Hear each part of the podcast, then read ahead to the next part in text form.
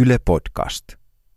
Pahuus, sadismi, ihmisen pimeä puoli. Mä oon Anna-Maria Talvio ja teen matkaa pahuuden ytimeen. Tervetuloa mukaan. Toivottavasti puistattavalle retkelle.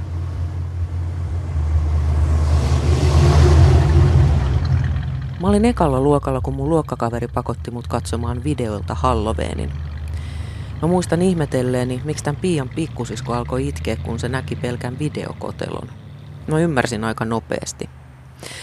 Mä istuin niiden rumalla sohvalla paskajäykkänä kauhusta ja tein varmaan jonkinlaisen ennätyksen, kun syyshämärässä poljen himaan. Kotona en uskaltanut asiasta kertoa, koska mä tajusin tehneeni jotain väärää, vaikkei se varsinaisesti mun syy ollutkaan. Oudointa on se, että mä pelkäsin pimeitä yli parikymppiseksi. Sitten kerran yksi kaveri, iso sydän sulle jake, pakotti mut aikuisiellä katsomaan koko leffan uudestaan. Alkukauhusta päästyäni mua nauratti koko Raina ja tajusin, miksi leffoilla on ikärajat. Mä en kuitenkaan voi olla miettimättä, että miksi tollasenkin kokemuksen jälkeen väkivaltaiset tarinat yhä kiehtoo mua. Henry Bacon on elokuva- ja televisiotutkimuksen professori Helsingin yliopistossa. Hän on tutkinut elokuvia ja niissä esiintyvää väkivaltaa, mutta miksi?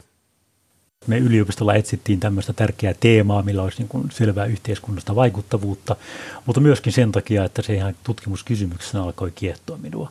Ei niinkään se, että mikä on viihdeväkivallan oletettu vaikutus ihmisten todelliseen käyttäytymiseen, mitä on tutkittu hyvin paljon, vaan nimenomaan kysymys siitä, että miksi väkivalta, joka on jotakin, mikä meitä pelottaa, joka meitä hirvittää, niin on niin keskeinen osa sekä meidän taidetta että viihdettä. No tota, minkä takia se on sitten niin keskeinen osa? Minkä takia murhat ja väkivalta kiehtoo siis niin kuin tarinoissa? Mä näen, että siinä on tietty ihan tämmöinen evolutionäärinen tausta. Eli että me ihmisinä olemme kehittyneet semmoisiksi, että meidän pitää tulla toimeen tietyissä vaaratilanteissa, joten meidän hermostosysteemi on ikään kuin tehty semmoiseksi, että se niin kuin suorastaan odottaa, että se saa tämmöistä stimulaatiota. Ja yksi tärkeä ulottuvuus on siinä, että meissä syntyy tämmöisiä jännitystiloja ja niiden laukeamisia. Ja tämähän on, tulee ihan meidän perusbiologiasta. Jotkut kokee sen erittäin nautinnollisena sekä sen jännitystilan että sen laukeamisen, ja, mutta joillekin se kerta kaikkiaan ei ole nautinnollista. Et siinä voi olla tämmöiset yksilö, yksilölliset syyt ja ihan henkilöhistoria sitten taustalla, että miten itse kukin meistä näihin reagoi. Mutta joka tapauksessa tämmöinen mahdollisuus on, ja sillä tuntuu olevan niin paljon ihmisiä, jotka kykenevät tämän tämmöisenä kokemaan, että sitä voidaan hyödyntää taiteessa ja viitteessä kaupallisestikin ihan vaikka ilmeisesti kuinka, kuinka paljon. Kun elokuvaan kuuluu kuva ja ääni, niin monta kertaa, jos mä oon katsonut jotain elokuvaa, mikä on ahdistanut mua, niin mä oon laittanut äänet pois, niin sitten se ei tunnukaan enää miltään kuin pelkkä kuva. Kyllä. Alejandro Ameribaarin elokuvassa Teetsis on semmoinen kohtaus, missä tämä graduan snuff-elokuvista tekevä nuori nainen saa tämmöisiä videoita haltuunsa. Ja hän laittaa nimenomaan kuvan pois ja kuuntelee ääntä. Se on hieno elokuva, mutta tämä on psykologisesti täysin epäuskottavaa, koska sehän on paljon pelottavampaa, kun kuulee vain ääniä, koska silloin mielikuvitus alkaa laukata monta kertaa nopeammin. Sä mainitsit tuossa Snuff-elokuvat, onko niitä? No tästähän väitellään paljon. Kukaan ei voi tietysti niin kuin julkisesti sanoa, että tämä on Snuff-elokuva, koska hän voisi silloin joutua rikosoikeudelliseen niin tota, prosessiin mukaan. Mutta olen kuullut arvioita ihan tämmöistä henkilöitä, jotka on ollut niin kuin tota, tekemässä silloissa valtion elokuvatarkastamossa niin tätä elokuvien tarkastustyötä, niin arviona, että kyllä niitä ilmeisesti on. Että tämmöinen äärimmäisen raadollinen puoli on myöskin todennäköisesti olemassa. Itse en ole kyllä onneksi mitään semmoista nähnyt ja en ole kyllä yrittänytkään hankkiutua semmoisen äärelle. Kerro vielä, mikä Snuff-elokuva on. Eli se, että se väkivalta, mitä siinä nähdään, on todellista. Että ei elokuvallisin näyttelemisen keinoin luoda vaikutelmaa väkivallasta, vaan tehdään todellista väkivaltaa. Kuinka sekaisin mä oon, tai sinä, joka on tutkinut leffaväkivallan lumoa noin paljon? No en mä nyt usko, että me ollaan mitenkään kieroutuneita, eikä vaan ainakaan olla epänormaaleja, koska on niin monta, jotka tämmöistä harrastaa. Mutta kysymys on fantasian uppoutumisesta ja sen nautinnollisuudesta. Ja kaikissa kulttuureissa on ilmeisesti kaikkina aikoina on kerrottu tarinoita. Eli tämä tuntuu olevan tosiaan semmoinen ihan perustavaa laatua oleva juttu meissä ihmisissä. Eri kulttuureissa kerrotaan erilaisia tarinoita, mutta tuntuu, että kutakuinkin kaikissa on mukana myös väkivaltaa ja kauhua. Ja yksi selitys on, että se on tapa työstää näitä asioita, työstää näitä pelkoja. Ja mä usein siteeraan sellaista tapahtumaa yhdysvaltalaisella kampuksella. Oli tapahtunut tämmöinen raaka naisopiskelijan murha. Ja läheisessä elokuvateatterissa, jos jotain kauhuelokuvaa, kävijämäärät hyppäsi ylöspäin. Eli meissä varmaan useimmissa on eri asteisesti sadistisia ja masokistisia tendenssejä. Emme aina ehkä edes niin kuin kehtaa tunnustaa ehkä me edes itsellemme näitä. Mutta elokuva mahdollistaa sitten, että voi käydä näitä tuntemuksia läpi ikään kuin sillä alivilla, että katsoo jotakin tämmöinen kutakuinkin kulttuurisesti hyväksyttävää teosta, niin kuin vaikka nyt sitten ihan, ihan viihdeväkivaltaa. Eli me, jotka tykätään raoista murhista tarinoissa, niin ollaan ehkä täyspäisempiä tai terveempiä kuin sellaiset henkilöt, jotka kieltää nämä tunteet itseltään? No tavallaan mä ainakin uskon siihen, että on hyvä olla rehellinen itselleen ja tunnustaa itse, että itsessä on myös tämmöisiä kielteisiä juttuja. Mutta että keskeinen juttu on just se, että ää, näitä voi olla eikä niitä edes pidä hävetä, kunhan ne pysyy jollakin tapaa kontrollissa niin, että ei voida todelliseen elämään. Tarinathan on oikeastaan tapa, niin millä pystyy jollakin tapaa niin kuin katsomaan asioita – jonkun toisen, ei vaikka vain tota kuvitteellisen henkilön näkökulmasta. Ja siinä mielessä mä uskon kyllä, että, että kyllä tämmöinen tarinoiden, ihan kaikkien tarinoiden läpikäyminen, mutta ennen kaikkea semmoisen, mikä niin kuin auttaa näkemään jonkun toiseen erilaisen ihmisen aseman, niin niin on erittäin arvokkaita. Mikä siinä on, että naiset on yleensä aina uhreja, jotka raiskataan tai silvotaan, tai sitten jos joskus harvoin nainen esitetään sadistisena murhaajana, niin hän on niin kuin ulkomuodoltaan äärimmäisen vastenmielisesti kuvattu yleensä. Viihdeväkivalta todellakin on hyvin sukupuolittunutta. Jopa näin, että se kohtaus, missä nainen on väkivallan uhri, on keskimäärin pidempi kuin se, missä mies on se väkivallan uhri. Se voi olla vain stereotypia, mutta se on vahva stereotypia, jota viihdekulttuuri tuntuu vahvistavan. Mutta sitten on tosiaan tämä, että on myös näitä väkivaltaisia naisia. Ja siinä on just oikeastaan polarisoitu aika vahvasti kahteen eri tyyppiin. On tämmöinen femme fatale, joka on niin kuin upean kaunis, mutta myös kohtalokas. Ja sitten, jos hän, vaikka hän ei itse aina tee niitä väkivallan tekoja, niin hän toimii just tämmöisenä pahan agenttina, joka saa ne miehet sitten tekemään kaikenlaista pahaa ja tappamaan toisiaan ja vaikka mitä. Ja sitten on tämä tosiaan tämä nainen hirviönä, josta ehkä niin yksi äärimmäinen esimerkki on Monster-elokuvassa, jossa Charlize Theron yleensä nähty, tai hyvin usein nähty tämmöisenä niin kuin hienosta naisena, hyvin herkkänä, kauniina. Hän kävi läpi uskomattoman transformaation siinä, miten hänestä tuli tämmöinen white trash, tämmöinen niin kuin valkoinen, syrjäytynyt, pahasti rappiolle joutunut nainen, joka vaikuttaakin. Aika, ei hän pelkästään näytä hirviöltä, hän on musta samalla vähän säälittävä. No tarinoita on muuallakin kuin Valkokankaalla, nimittäin kirjojen sivuilla. Helsingin yliopiston yleisen kirjallisuustieteen tutkija Tero Vanhanen on lähiaikoina tutkinut paljon kauhukirjallisuutta ja erityisesti väkivallan esittämistä siinä. Häntä kiinnostaa tekstit, joiden kirjoittajat on saanut teostensa takia esimerkiksi tappouhkauksia. Mutta millainen on teksti, joka aiheuttaa jossain ihmisessä näin valtavan reaktion? Mikä teksteissä tuo sen teksteissä tuo niin tämmöisen pelotuksen. Niin. Siis sehän on aika erilainen prosessi. Et elokuvahan voi tehdä tämän säikäytyksen, mutta kirjoissa se aina tulee sen mielikuvituksen kautta. Ja tätä kautta me voidaan saada sitä ikävää tunnelmaa, ja sitten kun me saadaan se lukija koukutettua tarpeeksi tiukkaa siihen tekstiin, niin se rupeaa hirveän ää, aistillisesti, visuaalisesti, mutta myös kuulollisesti ja tuoksullisesti ja taktiilisesti kosketuksen kautta tuntemaan niitä asioita, mitä se hyvä teksti pystyy jotenkin siirtämään kokemuksena toiselle ihmiselle. Ja sehän voi olla aivan karmivaa, jos esim. joissain hirvittävissä sarjamurhaajateksteissä saataan kuvata hyvinkin jotenkin uskottavalla ja hirveän niin kuin voimakkaan elämyksen tuottavalla tavalla, vaikka miltä tuntuu tulla murhatuksi. Että sä et ole enää se katsoja, vaan sä oot ehkä jollain tapaa se kokija niille kauheuksille, mitä siinä tekstissä on. Ja ehkä jopa sille tekijälle. Amerikan psyko on hyvä esimerkki tämmöistä, missä otetaan sen nimenomaan sen tekijän näkökulma. Tämä sarjamurhaaja tämä Patrick Bateman siinä saa seksuaalista nautintoa ihmisten silpomisesta ja murhaamisesta, niin se on aika kauhea asia samastua tähän kokemukseen yhtäkkiä, kokea, että miltä tuntuisi nauttia siitä, että mä murhaan jonkun. Ja se voi olla aika ahdistava kokemus jollekulle, jos ei osaa niin kuin eristää sitä itsestään ja ymmärtää, että se on semmoinen asia, mikä ihmisyyden niin kuin mittaan jotenkin mahtuu. No tässä kun mä oon tätä sarjaa tehnyt, niin tässä aina välillä nousee niin kuin esille sana kauhuromantiikka. Mitä on kauhuromantiikka? Kaunokirjan esimerkiksi Edgar Allan Poe tuotannon tietyt osat. Poe on siitä kiinnostava, että Poe usein nähdään kauhukirjailijana, mutta Poe on oikeastaan aika monen muunkin meille nykyisesti tutun genren ää, esi-isänä pidetään. Ää, esim. Poeta pidetään ensimmäisen salapoliisitarinan kirjoittajana maailmassa, että se on keksinyt vähän niin kuin dekkarin. Ja tämä ensimmäinen salapoliisitarina on tämmöinen kun Rue Morgan murhat vuodelta 1841. Tämä on Jaana Kaparin suomennos, niin voisin lukea tässä lyhyen pätkän, millaista rikosta ryhdytään selvittämään. Asunto oli mitä hurjimmassa epäjärjestyksessä. Rikkinäisiä huonekaluja oli paiskittu hujan hajan. Sänkyä oli vain yksi ja sen patja oli heitetty keskelle lattiaa. Erällä tuolilla lojui veren tahrima partaveitsi.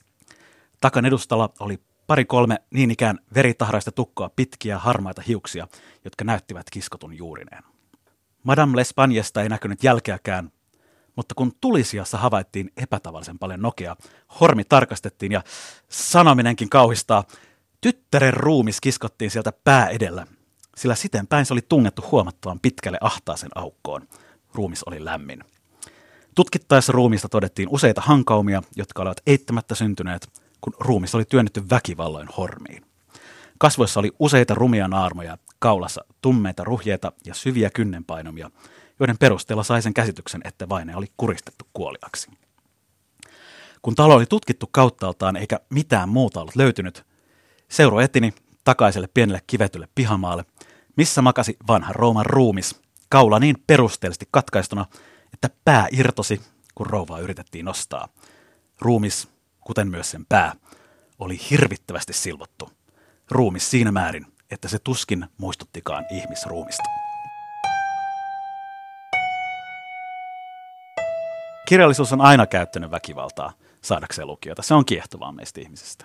Et se, se on, sitä on jo antiikin aikana Aristoteles vähän, vähän haukkuu tiettyjä nimeltä mainitsemattomia näytelmäkirjailijoita kaksi ja puoli tuhatta vuotta sitten, että he ovat liian shokeraavia ja menevät liian pitkälle ja käyttää tämmöistä sanaa, että mikä kirjaimellisesti kääntyy sanalla verellä tahrittuja että liikaa ollut näyttämäverta näyttämällä kaksi ja tuhatta vuotta sitten, niin silläkin on saanut moraalisen paniikin aikaan yleisössä. Mutta se ei ole pelkästään kirjoissa, siis tarkoitan niin kuin kaunokirjallisuudessa, missä sitä kauhua on, vaan mm. sitä on myös runoissa. Kyllä.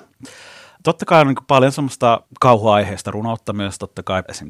1700-luvulla oli paljon tämmöisiä vampyyrirunoja, tietysti romantiikan aikana paljon tämän tyyppisiä löytyy, kyllä. Tota, sulla on mukana tuossa paperilla esimerkkejä eri teksteistä. Mikä sulla on ja miksi valitsit juuri nuo?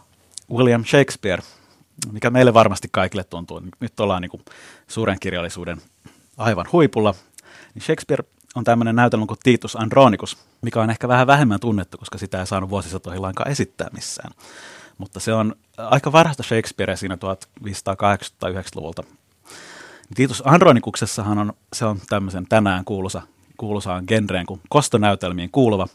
Ja siinä tämän päähenkilön tyttärelle esimerkiksi käy erittäin huonosti, että hänet raiskataan metsässä, jonka jälkeen, ettei hän voi paljastaa raiskaa, niin häneltä leikataan kieli irti ja molemmat kädet irti, ettei voi kirjoittaa sitä minnekään. Mutta sitten se onnistuu kuitenkin sitten kepil, kepillä suussaan hiekkaan kirjoittamaan näiden murhaajansa nimet, jotka on, ää, toi, niin, on Rooman kuningattaren pojat. Ja tämä Titus, joka on tota, niin, tämmöinen suuri sotakenraali, niin, tota, niin hän sitten tappaa nämä pojat, laittaa heidät lihan myllyyn, täyttää näiden poikien lihalla valtaisan piirakan, joka sitten syötetään tälle kuningattarelle. Ja sitten kun syödessä niitä lastensa lihaa, tämä Tiitos kertoo, että siinähän ne ovat, ne sun poikaset, että just, just pistelit ne poskeesi. Että tämä on tämä, millaista kirjallisuus tosiaan oikeasti on ollut jo siellä suuressa klassisimmassa traditiossa. Että tämä ei ole mikään uusi juttu ja, ja niin kuin täällä on aina saatu paljon katsojia. Yksi hyvin klassinen esimerkki goottilaisesta kirjallisuudesta, mistä tämä kauhuromantiikka sitten ammentaa paljon, niin siellä tuosta 1790-luvulta on Matthew Gregory Lewisin munkki. Lewis kirjoitteli tämmöisen aivan karmivan kirjan, joka tuomittiin joka paikassa ja sensuroitiin välittömästi, ja jos sä et ole lukenut sait aivan ulkona kaikesta kulttuurikeskustelusta. Tässä kohdassa tämmöinen hyvällinen nunna, joka on sitten sortunut rakkauteen ja tullut raskaaksi, ja tuo niin ilkeä Abedissa on sitten sulkenut tämän Agnes Nunnan vauvansa kanssa tänne luostarin alapuolella olevan kryptaan kuolemaan nälkään. Tämä kertoo nyt tarinansa täällä. Siihen tapaan kituutin surkea elämääni. Vankilaani en tottunut päinvastoin. Se kauhistutti minua hetki hetkeltä enemmän. Kylmyys tuntui entistä pistävämmältä ja purevammalta, ilma paksummalta ja saastuneemmalta. Ruumiini heikkeni, kuumeeli ja riutui. En päässyt olkipediltä pystyyn enkä harjoittamaan jäseniäni niissä vähissä rajoissa, joissa ketjuni mitta salli minun liikkua. Uupuneena, heikkona ja väsyneenäkin pelkäsin lähenevää unta. Heräsin jatkuvasti, kun päälni ryömi joku vastenmielinen hyönteinen. Joskus tunsin lihavan, ällöttävän ja tyrmän myrkkyhuuruissa turvoneen rupisammakon raahavan inhottavaa pituuttaan poveani pitkin. Joskus havahduin, kun ripeä kylmä lisko oli jättänyt limavanan kasvoilleni ja jäänyt itse jumiin sekaiseen ja takkuiseen tukkaani. Monesti herättyäni huomasin sormissani sormuksina pitkiä matoja, jotka sikisivät vauvani mädäntyneestä lihasta. Kenen suomennos tämä oli? Äh, tämä on Mika Rassin suomennos, oikein ansiokkaasti. Mä voisin tosi jatkaa tästä inhottavuudesta. Tähän usein tämä inhottavuus on tämmöistä, tätä löytyy kauhukirjallisuudesta, sitä löytyy myös muualtakin. Ja se on vähän sukua myös silleen, että tiedätkö, kun pikku poika, pojat löytää vaikka kuolleen sammakan ja tökkii sitä kepillä. Ja tämän tyyppinen kiinnostavuus siihen, mikä on ällöttävää inhottavaa. Tämä on vähän tämmöinen lapsellinen kiinnostus. Se on vähän, vähän semmoinen, että sä kans, tykkäät sit sen takia, että muut ei tykkää, että sä pystyt oikein hekumaan sen tykkään. Kaikilla varmaan tuttu kokemus teini-ikäisenä, kun se musiikki, mitä vanhemmat ei voi sietää ja eikä ymmärrä yhtään, niin se on se kaikkein paras musiikki, että sitä pitää loukuttaa kaikkein tuimalla. Me nähdään tämmöinen samanlainen ilmiö kyllä kaunokirjallisuudessa, esimerkiksi runoudessa. Charles Baudelaire, suuri ranskalainen dekadenttirunoilija, on kirjoittanut oikein hyvän tämmöisen oikein, niin kuin, oikein sillä inhottavuudella mehustelevan runon kuin Raato. Tämä on vuodelta 1857 pahan kukkia kokoelmasta, jota on Antti Nyläinin käännös. Muistatko rakkaani, mitä kerran kävelyllä näimme? Oli ihana kesäaamu, kun polun mutkassa soravuoteilla rietas raato. Koivet ilmassa retkotti kuin himokas nainen. Se höyrysi, huokui saastaa, julkeasti kylmästi levitti kupunsa huuroavat sisukset silmiemme eteen. Aurinko porotti mätänevän haaskaan, kai paistaakseen, sen kuin pihvin, että uljas luonto saisi runsaana takaisin sen, minkä kerran sitoi yhteen. Taivas katseli mahtavaa ruhan retaletta kuin puhkeavaa kukkaa. Löyhkä oli niin pistävä, että sanoit pyörtyväsi nurmelle. Kärpäs parvet piirittivät visvaista vatsaa, josta tummat toukka pataljoonat paksunaan nesteenä vuotivat mädän lihan riekaleisille helmoille. Aaltoillen koko kammotus nousi ja laski, kohoili, poreili ja eli, moneksi hajoamalla kuin heikko henki olisi siihen puhallettu. Ja ihmeellisesti tuo mikrokosmos soi kuin virtava vesi, tuuli tai vilja, jota rytmikkäästi pohtimessa puistellaan. Muodot pyyhkityvät pois, vain utua jäi. Kiirettömin vedoin piirretty kankaalle unohtunut luonnos, joka taiteilija muistinsa varassa viimeistelee. Kivilohkareiden takaa meitä väijyi levoton narttu. Vihaisesti ja odotti, että pääsisi takaisin kaluamaan luita, joiden luota oli luikkinut pois. Ja kerran tulee sinustakin, joka nyt tähtenä toikit silmissäni. Aurinkona valaiset luontoni, oi enkelini, tärkeimpäni, samanlaista lokaa, samanlaista kuvottavaa saastaa. Aivan samanlaista tulee sinustakin, oi kauneuden valtiotar. Kun sakramentit saatosi, menet ruohon ja rehevien kukkien alle luutarhan multiin mätänemään. Kaunottareni, kerro silloin madolle, joka sinua suudelmin syö, että yhä on minulla tallessa. Jokaisen multiin menneen rakastettuni muoto, olemus, ylimaallinen. Mä voisin kuvitella, että Baudelaire on aikalaisiltaan saanut sitten aika kovaa kritiikkiä osakseen Kyllä. kun tällaista kirjoittaa. Tapahtuuko sitä tänäkin päivänä? Tapahtuu joo. Äh, tässä on monta kertaa mainittu jo tämä Brett Easton Ellisin pahamainen Amerikan psyko, mikä on oikeastaan varsin herkullinen esimerkki tässä mielessä.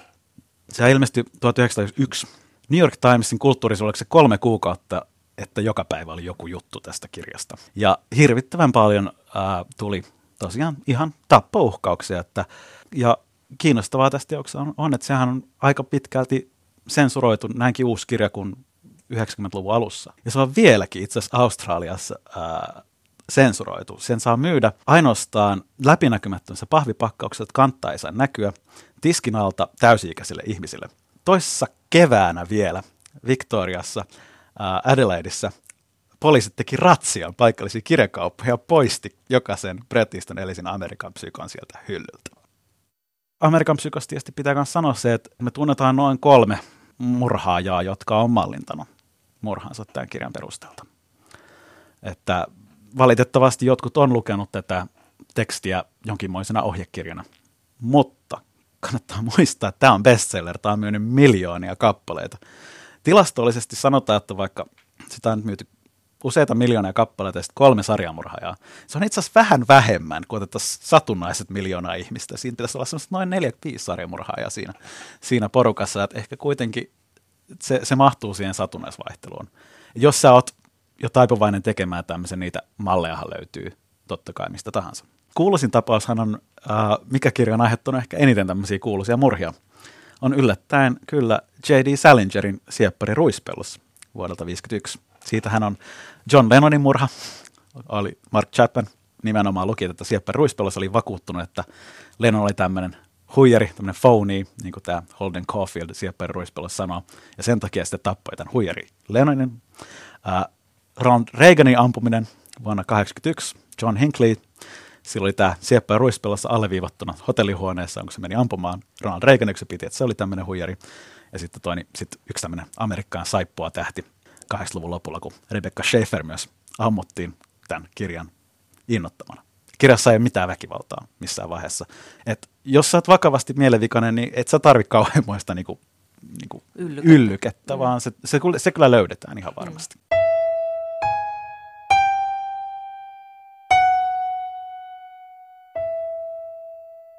Se on nyt tullut jo selväksi, etten ole ainoa, jota tarinoiden kauhu tai pahuus kiehtoo. Mutta mua kiinnostaa myös tarinoiden hahmot ja varsinkin sarjamurhaajat. Ja kuinka sattuikaan, löysin naisen nimeltä Paula Arvas. Hän on tutkija Helsingin yliopistosta, joka on totta kai väitellyt rikoskirjallisuudesta. Minkä takia dekkarit, miksi murhat? ai minkä takia mä olen niistä kiinnostunut. Just näin. No mä, mä oon sellainen ihminen, jolla on se viisikko tausta sieltä ihan lapsesta ja mua on aina kiehtonut arvoitukset ja niiden ratkaisut. Mä oon tehnyt todella paljon rikoskirjallisuuden kanssa hommia, tehnyt tota, haastatteluita, tapahtumia, kirjoittanut artikkeleita, haastattelukirjailijoita niin livenä kuin kirjoittanut artikkeleita niistä ja tehnyt tutkimusta. Vähän kaikkea. No mikäli mä ymmärsin oikein, niin sä olet erikoistunut sarjamurhaajiin. Mä en ole itse asiassa erikoistunut ollenkaan sarjamurhaajiin, mutta mä kyllä tiedän niistä niin paljon, että mä voin niistä puhua siis sarjamurhaajista kirjallisina hahmoina. Miksi niitä on niin paljon? Minkä takia se tuntuu, että jokainen dekkari, minkä ottaa käteen, niin tuntuu, että siellä on aina sarjamurhaajat. Vähintään, vähintään kaksi ihmistä kuolee. Tilanne, jossa ollaan sarjamurhaajien kanssa, on semmoinen sadan vuoden kehityksen tulos, koska, koska se ilmiö lähtee niin kuin liikkeelle tuolta Vilteä Jackista ja hänen tekemistään murhista Lontoossa 1888. Eli Vilteä Jack on ollut tämmöinen ensimmäinen sarjamurhaajahahmo, joka on todella voimakkaasti kiehtonut kirjailijoita ja joka elää kirjallisuudessa edelleenkin erittäin voimakkaasti. Ja siitä on lähtenyt liikkeelle sellainen populaarikulttuurin hahmon kehitys, joka sitten on tuonut meidät siihen tilanteeseen, jossa meillä tämä hahmo on aivan yhtä voimakas populaarikirjallisuuden ja elokuvan hahmo kuin esimerkiksi tämä perinteinen salapoliisi, kuten Agatha Christine, Hercule Poirot tai Neiti Marple, tai sitten ihan kovaksi keitetyn dekkarin yksityisetsivä hahmot, eli, eli se on sellainen kehityksen tulos. Mistä näitä tarinoita ammennetaan? Kuinka paljon näillä on niin kuin oikeita hahmoja olemassa meidän maailmassa? Mainitsin tuossa jo Vilte ja Jackin ja sen niin kuin innoittavan vaikutuksen, joka tietenkin oli siis todelliset murhat, jotka ei tapahtuneet, mutta toinen tämän kehityksen taustalla tosi voimakkaasti oleva sellainen käännepiste on 1950-luvulla, jolloin kirjailijoita alkoi innoittamaan todellisen amerikkalaisen sarjamurhaajan Eddie Gainin tapaus.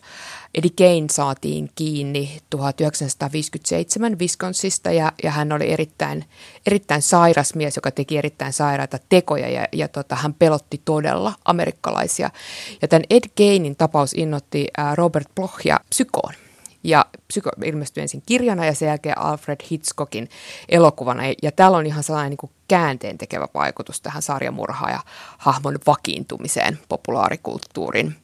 Ed Gein myös sitten vaikutti Thomas Harrisin ensimmäisiin sarjamurhaaja romaaneihin. Ja tämä Ed Geinin hahmo on, tai siis henkilö, ja sitten tavallaan se hahmo, joka siirtyy kirjallisuuteen, on, on tosi kiinnostava, koska se on semmoinen kohta, jossa ekan kerran meillä materialisoituu tämmöinen niin kuin todella radikaali, irrationaalinen, tuhoava voima.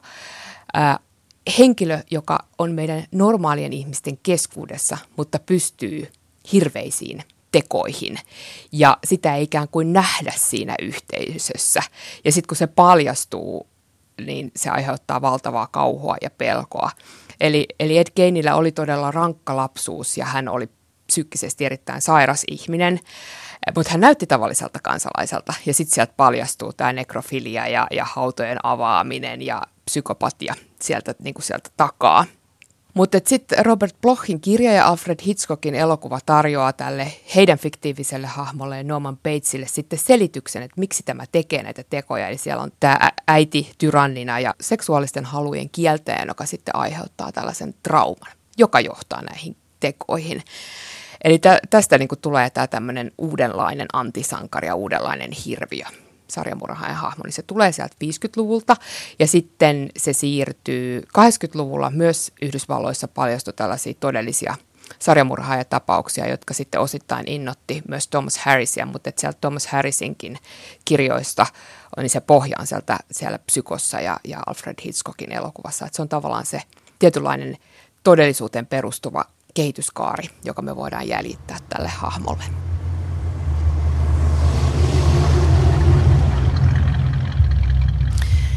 Siis yksi syy siihen, miksi ihmiset kuluttaa väkivaltaviihdettä, voi olla se, että me voidaan kokea negatiivisia tunteita ilman, että meidän itse täytyy toteuttaa jotain pahoja tekoja tai käyttäytyy sadistisesti oikeassa elämässä. Tämän mä voin ymmärtää psykologisella tasolla ja hyväksyäkin. Mutta se on pelottavaa, että on olemassa sellaisia ihmisiä, jotka tekee näitä populaarikulttuurissa kerrottuja kauheuksia niin kuin ihan oikeasti. Suomessahan näitä tapauksia, oikeita tapauksia ei, ei ole tähän mennessä hirveän montaa paljastunut. Tämä on Yhdysvalloissa paljon enemmän tavallaan niin kuin mediajulkisuudessa kuin meillä. Populaarikulttuurissa mä itse aina välillä mietin, että se on niin kuin tavallisen lukijan tai, tai katsojan sitä tirkistelyn halua. Minkä takia sitten sellaiset teokset tuntuu myyvän parhaiten tai saavan eniten julkisuutta tai suosiota, joissa nämä surmat ja raiskaukset tai silpomiset on kaikkein julmimpia. Mikä siinä on sitten siinä voyerismissa, että me halutaan? No ensinnäkin tietysti ihminen turtuu, kun se katsoo paljon, niin, niin jotta sitä säväyttäisi millään tavalla, niin, niin pitäisi aina olla jotain uutta ja karseampaa tai, tai yllättävämpää tai voimakkaampaa. Mutta tavallaan siitä, että sarjamurhaaja jutut on aina yhä pahempia ja pahempia, niin, niin siinähän on se, tietysti se, että uhkaa täytyy kasvattaa. Mun mielestä Thomas Harrisin kirjat on, on erittäin hyvä esimerkki tavallaan siitä, että, että se muutti sitä sarjamurhaa ja genreä tosi paljon siinä, että se toi niin paljon lähemmäs sitä sellaista realismia, eli se toisen uhan jälleen kerran hyvin voimakkaasti ikään kuin joukkoomme ennakoimattomaksi kiinni. Eli koko sarjamurha ja genressä – jos sen haluaa todella yksinkertaistaa, niin yhdessä lauseessa kysymys on kaauksen hallinnasta. Eli sen uhan poistamisesta, sen uhan kiinni saamisesta, joka on joukossamme, joka on ikään kuin yksi meistä sarjamurhaajan hahmosta haluaisin tosissaan korostaa tätä, niin kuin tätä ylivertaisuutta, tavallisuutta ja uhkaavuutta. Eli, eli sehän on semmoinen hahmo, tosissaan niin kuin sanoin, että siihen tarvitaan profiloja, koska esimerkiksi tavallinen poliisihan ei sille pärjää koskaan, vaan siihen tarvitaan FBI ja ja tota, ne asiantuntijat sitten sieltä. Et kysymys on sellaisesta, niin kuin, että tavalliset ihmiset on siinä vain uhreja, vaan siinä on niin kuin näiden, tämä nerokkuuden ja nerokkaan mielen korostaminen. Persus sitten taas johonkin Norman Batesin hahmo, joka ei suinkaan ollut mikään nerokas tai ylivertainen rikollinen, vaan pelkästään psyykkisesti sairas. Eli älykkyyden ja tekniikan avulla sitten tämä kaos, niin kuin sanoin, että sarjamurhaajassa on kysymys kaauksen hallinnasta, niin näillä se sitten taltutetaan, otetaan kiinni. Sarjamurhaajissahan tavallaan uutta ei ole se, että ne tappaa ja tappaa uudelleen, vaan se, että mikä se motiivi siellä on. Mikä se motiivi yleensä on? Äh, aika pitkälle se oli nimenomaan nämä lapsuuden traumat, sitä mitä pahaa on aiheutettu lapselle, miten laps, lasta on niin kuin satutettu tai rampautettu tai kidutettu tai jotain tällaista. Ja, ja, ja tietysti hän on kysymys niin kuin empatian puutteesta mm. ja siitä sellaisesta psykoottisesta käyttäytymisestä. Niin, näitä yhdistää aika pitkälle just se, että niillä on kaikilla ollut brutaali lapsuus. Joo, mutta sitten kun me tullaan Hannibal Lecteriin ja Dexteriin, niin sitten tavallaan tämä selitys niin kuin sieltä ikään kuin katoaa. Miksi juuri he? No he on tällaisia äh, Norman Batesin ohella näitä tällaisia muutoskohtia – käännöskohtia, että uh, Thomas Harris teki Hannibalista sen vastavoiman tälle ikään kuin naissankarilleen, ja Hannibal Lecter hän on sellainen sarjamurha, jonka psyyke ei varsinaisesti hajoa. Eli, eli se on erittäin älykäs, erittäin tyylikäs, hyvällä maulla varustettu, korkeasti koulutettu uhka – meille, joka ei välitä mistään moraalisista rajoista tai mistään tällaisesta näin. Et verrattuna moniin sarjamurhaajiin, esimerkiksi äh, Patricia Cornwellin kirjoissa esiintyvin, niin sitten tästä Hannibalista kehittyi tässä Harrisin sarjassa hyvin erityyppinen, eli tällainen täydellisen hallinnan tyyppi. Ja Dexterissä on samaa sellaista niin kuin elokuvallisuutta ja näyttävyyttä ja sitten myöskin sitä, että hänen psyykensä ei siihen murhaamiseen hajoa tai sen pahan tekemiseen. On ollut aika helpottavaa saada vahvistusta sille, etten mä kieroutunut tai sairas, vaikka pahuus tai populaarikulttuurin väkivalta kiinnostaa ja kiehtoo. Mä oon nyt etsinyt pahuutta seksistä, politiikasta, mielestä ja taiteesta. Seuraavaksi on vuorossa mulle ehkä aiheista vierain tai modernin maailman möröistä suurin, uskonto.